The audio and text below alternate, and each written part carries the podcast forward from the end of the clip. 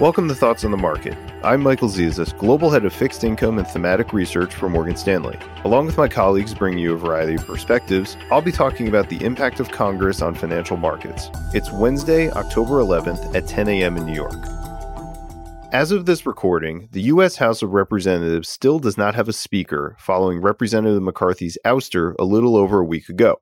Republicans are scheduled to meet today to attempt to nominate a speaker, but until one is chosen, it's unclear that Congress can do any other business. But does that actually matter for investors? Here's two signals from these events that we think are important.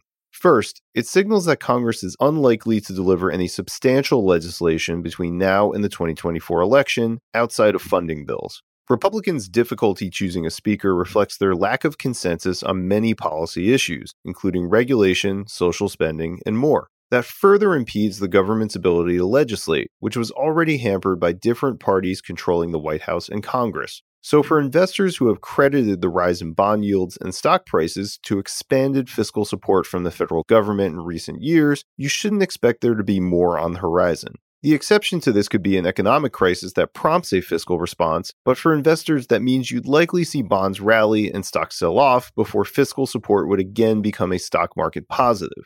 The second signal, which also cuts against the narrative of government policy support for markets, is that a government shutdown is still a distinct possibility. Congress recently avoided the government shutdown at the beginning of the month by passing a temporary extension of funding into November. But that move only delayed the resolution of key policy disagreements within the House Republican caucus that nearly led to the shutdown in the first place. With the clock ticking toward another shutdown deadline, Republicans are spending precious time selecting a new speaker, and it's not clear they're any closer to resolving their disagreements on key issues such as funding aid to Ukraine. Without that resolution, the risk remains that the House could fail to consider funding bills in time to avoid another shutdown.